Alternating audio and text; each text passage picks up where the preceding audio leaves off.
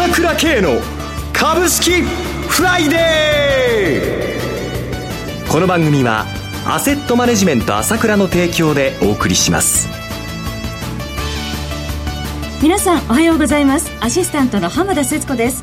朝倉慶の株式フライデー。パーソナリティは、アセットマネジメント朝倉代表取締役で、経済アナリストの朝倉慶さんです。朝倉さんおはようございます。おはようございます。よろしくお願いいたします。ますそして毎月第一金曜日は、アセットマネジメント朝倉、長谷川慎一さんにもお越しいただいてお送りします。長谷川さんおはようございます。はい、おはようございます。2ヶ月ぶりのご登場ですね。よろしくお願いいたします。はい、お願いします。さて、朝倉さん、6月1日、アメリカ株式市場、3指数ともに過去最高値と。はい。まあ、毎度のことですが、本当にやっぱり強いですよね。強いですね。まあ、これ見てもらいたいのは、ええ、上に行きたがってるんですよね。だから、なんかいろんなことがあるとちょっと下がるんだけど、はい、まあ、結局、こう、何、あのー、まあ、落ち着くとすぐ上に行ってしまうという流れなんですよね。これ、経済指標も同じで、少しなんか、ここに来て、ちょっとね、あの、どうかなっていうような数字も出たんだけれども、はい、今度 ADP が出て悪くないっていうと、そうするとすぐ上がってしまうというふうに。やはりですね、基調が強い、それから企業業績がしっかりしてるという背景があるわけですね。だいたい PR がまあちょっとは高いんだけども、それほど気にする水準じゃないということ。からまあ今日の日経一面ね、えー、世界の株時価総額最高と、はい、いうことになってるんですが。2年ぶりに最高更新ですもんね。まさにこれ、まあ私ずっと言ってきてますけどね。はい、債券から株へ、この絶対的な流れがあるわけですよ。えーですから、この流れの中でね、やっぱりじわじわ、じわじわ動いてるというのがあるので、えー、まあ、いろいろあるんでしょうけど、基本的に株高の流れというのはですね、貴重にあるということなんですね。はい。お金の流れは変わらずということですよね。変わりません。はい。で、日本の相場もね、特にこの、ここもたついてたじゃないですか。はい、新興市場は非常にいいんだけども、えー日経平均がちょっともたついてたんですけれども、まあどうかなっていう感じで見てたんですけれども、やっぱ昨日ね、昨日あれだけやはり朝方やっぱり、まあ、海外も安かったと。はい。から円相場も相変わらずという水準でありながらね、やはり急速に朝から上がって200円高したと。これ大きいですね。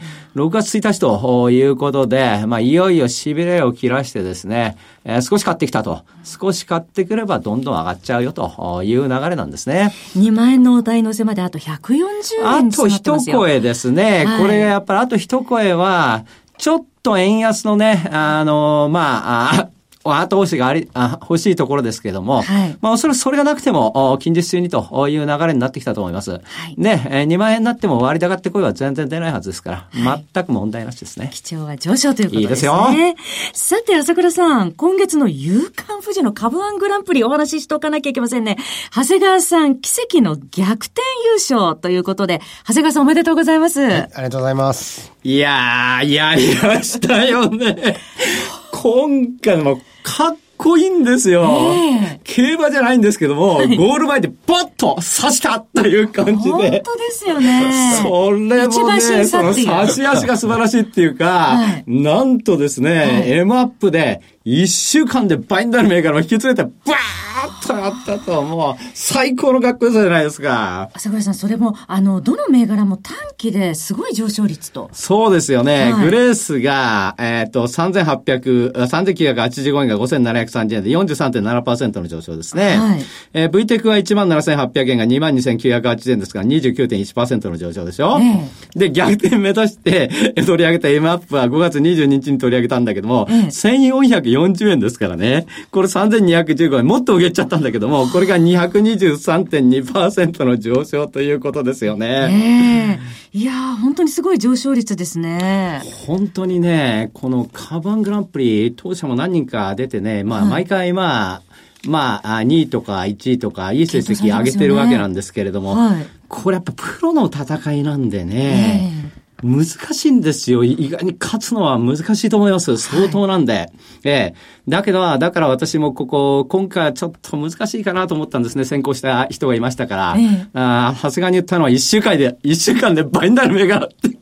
それを命題にしたんだけれども、ええ、それを探せるところが、本当の実力なんですよ。はい、ええ。で、私はね、もう昔から長谷川の実力を見てたから、本当に世に出したいと思ってたんです。ええ、これだけのやつがいるのかと思ってたのでね。だから本当にここでね、まあここだけじゃないけど、常に実力見せていますけども、はい、改めて、誰の話を聞いたらいいのかなってことですね、うん、そうですね。もうご著書もね、大好評いただいてますし、そしてこの IFA を、業務をやってらっしゃいますけれども、普通の証券会社の対面取引のように、担当者が長谷川さんという、ね、そうなんですね。えー、えー、当社はアセットマネジメント朝倉っていうのは、例えば普通の投資家の皆さんが対面取引やってると思うんですよね。はい、野村とか大和とか日光とか、まあ他の証券会社もそうですけど、まあ手数が高いけど担当者がいると。はい、で、その、当社は SBI、楽天、証券ジャパンということで担当者が例えば長谷川ということでやっているわけですよね。特別に情報量とかあるんですか？あ、そういうものは一切ありません。あの、普通のその証券会社の取引と同じですから、えただ担当者が長谷川だと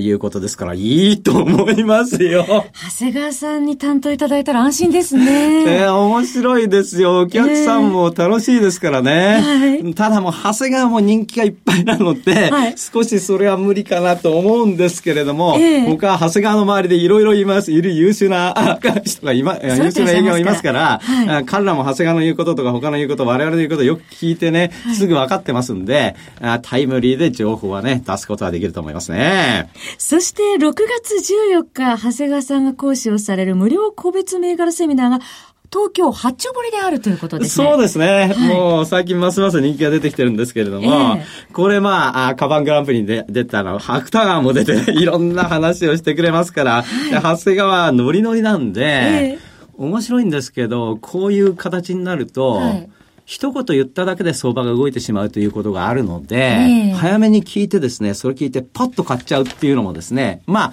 あ、あちょっと加熱しすぎちゃうっていうのもあるんだけれども、はい、そういうのも一つね、面白いところですよね。えー、このセミナーのお申し込みはアセットマネジメント朝倉のホームページの右、開催予定のセミナーから6月14日水曜日午後5時30分から午後7時、個別、無料個別株セミナー in 八丁堀をクリックしていただいて、必要事項をご記入の上お申し込みください。参加者限定の懇親会もあるようです。そちらもご興味ある方はぜひ足をお運びください。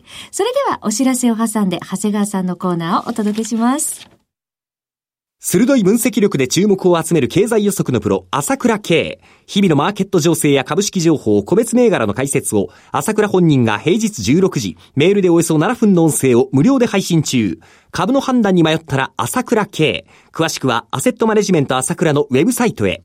本日の市況解説無料メールマガジンにご登録ください。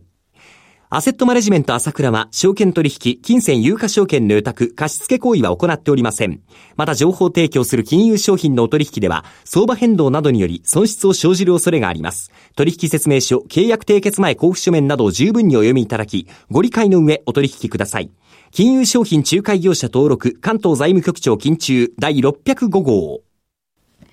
ここからは、長谷川新一の株式金曜ダービーのコーナーです。長谷川さんに注目銘柄を挙げていただきます。ただ一つお気をつけいただきたいのは、買い推奨するものではありません。長谷川さんの視点で注目される銘柄を挙げていただくものです。投資の最終判断はご自身で行ってください。それでは、長谷川さん、よろしくお願いします。はい、よろしくお願いします。はい。えー、希望を生み出す強い経済。夢を紡ぐ子育て支援、安心につながる社会保障の新3本の矢、一億総活躍社会、特に女性の活躍が期待されています。はい、しかし、そこに立ちはだかるのが待機児童問題。働きたくても働けない子供を抱えた女性も多いのです。その関連として2銘柄を紹介します。はい。最初にご紹介するのはウルルです。はい。えー、東証マザーズ上場コード番号3979。昨日の終値240円高5450円。昨日ですね、5600円の年初来高値更新しています。えー、子供が預けられないのであれば、在宅勤務しかありません。ウルルは託児所に預けられない女性が在宅で入札情報、速報サービスなどの事業を展開しています。はい、入札参加資格を持つ企業は33万社。ウルルのサービスを使っている企業はまだ2500社程度で、まだまだ開拓余地がありますね。はい。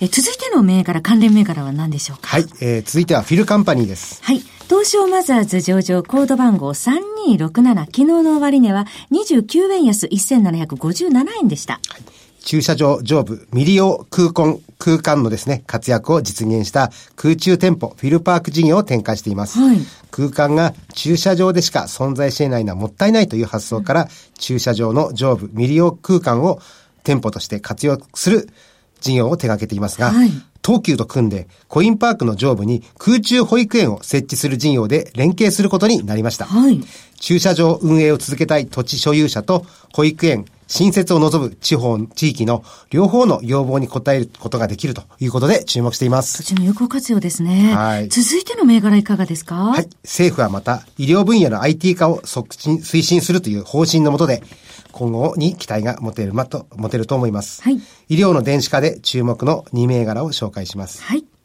一銘柄目ははい、えー、テク、えー、テクマトリックスです。はい、東証一部上場、コード番号3762、昨日の終値68円高1809円、年初来高値更新です。はい、情報セキュリティ製品が絶好調ですが、医療クラウド、上りが黒字化してきました。はい。これは、町医者と大学病院などをクラウドで結びつけ、患者さんのデータを共有するものです。現在の利用施設650、患者数1万5千人、専門医数1300人に拡大中です。大いに期待ができるのではないでしょうか。はい。続いてはいかがでしょう？はい。えー、メディカルデータビジョンです。東証一部上場コード番号3902、昨日の終値47円安、2457円でした。病院に経営システムを提供し、システム利用用と診察情報を得な、得ながら、その情報をですね、分析して、調査結果を製薬会社に提供し、その費用を得るというビジネスモデルで業績拡大をしています。はい、現在、医療ビッグデータ分析分野では全体の30%という高いシェアを占めています。医療ビッグデータ分析分野の市場規模は現在80億円ですが、2025年には医療ビッグデータ全体の市場規模は8000億円規模となると言われています。最後にもう一度銘柄お願いできますか？はい。最後にご紹介するのはビジョンです。東証一部上場コード番号9416昨日の終値100等円高5470円でした。何度も紹介させていただいてますが、絶好調のグローバル Wi-Fi に加えて、いよいよ6月1日から携帯型翻訳機イリーの一般レンタルがスタートしました。はい。このイリーの動画は世界で1億ページビューの視聴があったとのことですが、はい、イリーを片手に旅行を楽しむ人が増えそうです。えー、6月末で1対2の株式分割が行われます。手掛けやすくなりますね。はい。イリーのレンタルスタートですね。はい。楽しみですよね。はい、こちらの動きも。えー、なお繰り返しになりますが、取り上げた銘柄、いずれも長谷川さんの指定で注目する銘柄です。回数賞するものではありません。投資の最終判断、ご自身でお願いします。そろそろお別れのお時間です。パーソナリティはアセットマネジメント朝倉代表取締役、経済アナリストの朝倉圭さんと長谷川慎一さんでした。お二方ともありがとうございました。ありがとうございました。私、朝倉慶が代表を務めます、アセットマネジメント朝倉では、SBI 証券、楽天証券、証券ジャパン、ウェルス並みの口座開設業務を行っています。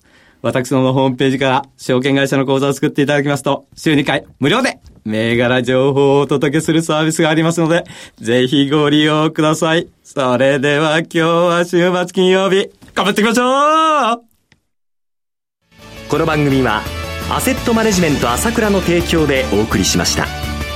最終的な投資判断は、皆様ご自身でなさってください。